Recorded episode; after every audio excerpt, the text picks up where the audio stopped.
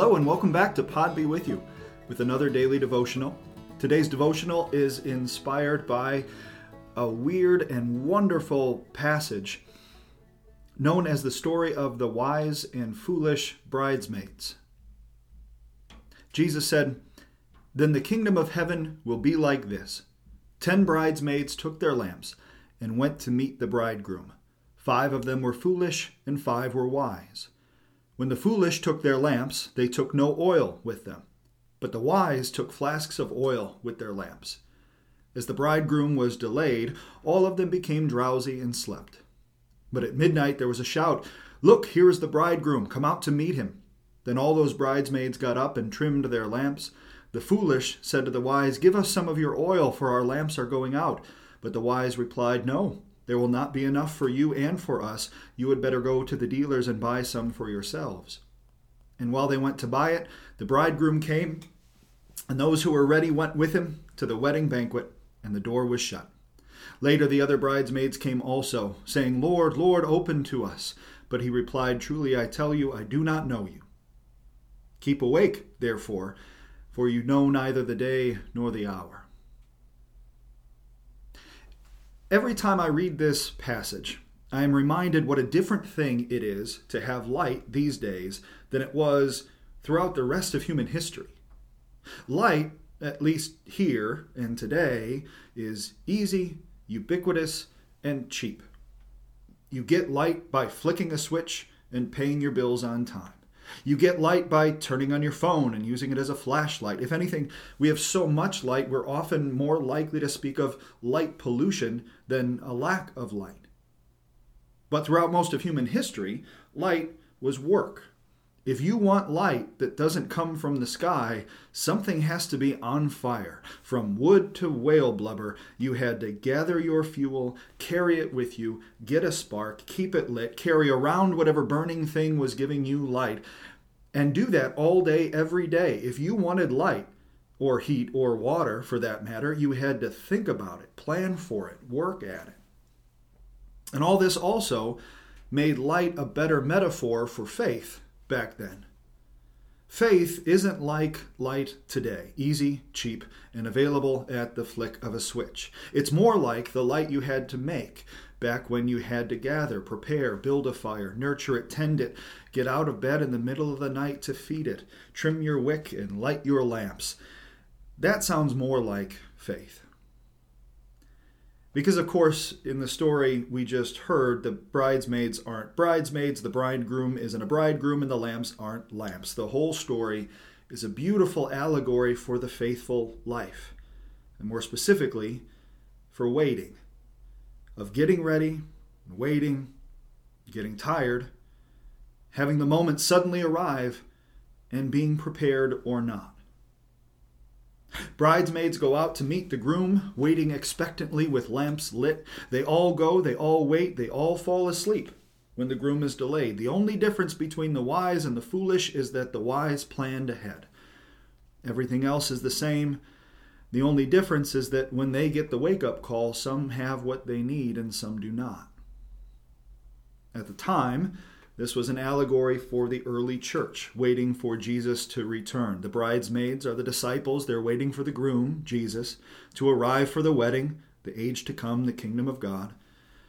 And when the groom is delayed, they all get tired. And when he suddenly appears, some are fueled up and ready to go, and others are not, which means some join the party and some are on the outside looking in.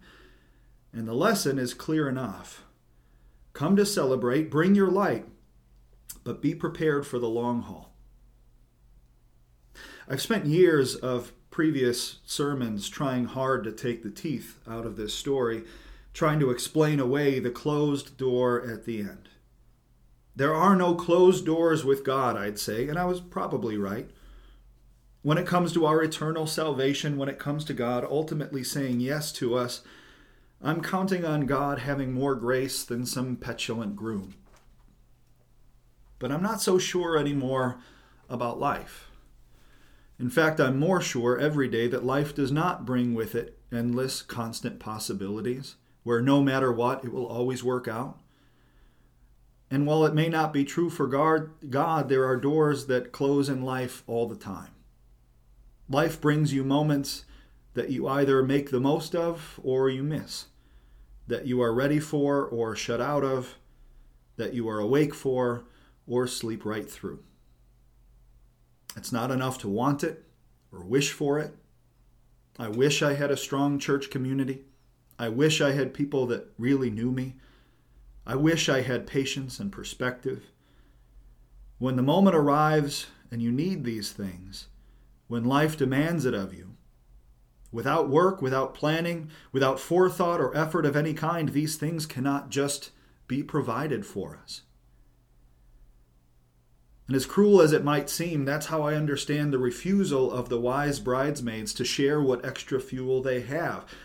This is something that cannot just be transferred over a depth of spiritual energy, a maturity or wisdom or a loving family or anything else that fuels us, but that we can't just hand over. And that we wouldn't have at all if we hadn't planned ahead. We cannot encounter crisis, a need, and say to our neighbor, Give me your patience, your family, your strength, your fuel to see me through. When the moment arrives, you have what you have. Life does not go as planned. Some of the surprises will be good, many of them won't. Many of them will test our patience. Many of them will wear us out. Many of them will catch us off guard. And the only question will be do we have the fuel to meet the moment? We may not be able to control that much of anything in life, but we can work hard to make sure we've got the fuel we need, that we are thinking ahead, that we are planning on the long haul too. In a society where light is easy and cheap, and we have very little awareness of where it comes from, that mentality has the chance to pervade everything we do. The easy entitlement of having everything ready and waiting for us for a reasonable fee. In the same way, it's easy to take all this community for granted. It can seem as easy as flicking on a switch and getting the light we need. We show up and it's here and ready. But real church, real family, real community, in real life, is much more like old school light. Light you had to work for. Gather your fuel, carry it with you, get a spark, keep it lit, think about it, plan for it, work at it. This is what it takes to be a church, a family, a community. But done right, church is a people with whom we can live and work and wait for what is to come a place we can come back to to be reminded what real life is about, a place that takes work and energy to make happen, but also a place to remember that the final analysis will not just include numbers. That in fact, the final analysis may include no numbers whatsoever, but be simply a measure of the light and love our lives brought into the world. Thanks be to God. Amen. If your heart is willing, if you'll join me in a prayer attributed to Howard Thurman for the day. Open unto me light for my darkness. Open unto me courage for my fear. Open unto me hope for my despair. Open unto me peace for my turmoil. Open unto me joy for my sorrow. Open unto me strength for my weakness. Open unto me wisdom for my confusion. Open unto me forgiveness for my sins. Open unto me love for my hates. Open unto me thyself for myself. Lord, Lord, open unto me. Amen.